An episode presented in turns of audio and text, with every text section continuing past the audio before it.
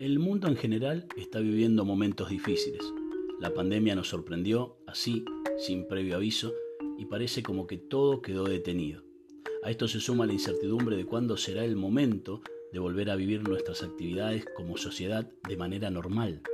Escuchamos de casos que se van sumando, personas en todo el mundo que no pudieron hacerle frente al virus y muchas noticias que parecieran poner el horizonte cada vez más oscuro. Pero así como al amanecer lo antecede el momento más oscuro de la noche, así, de la misma manera, debemos tener fe de que el amanecer llega. Llega un nuevo día de la vida de cada uno, una nueva oportunidad de salir adelante, la posibilidad de disfrutar de, simbólicamente hablando, ese nuevo día que se avecina a cada uno.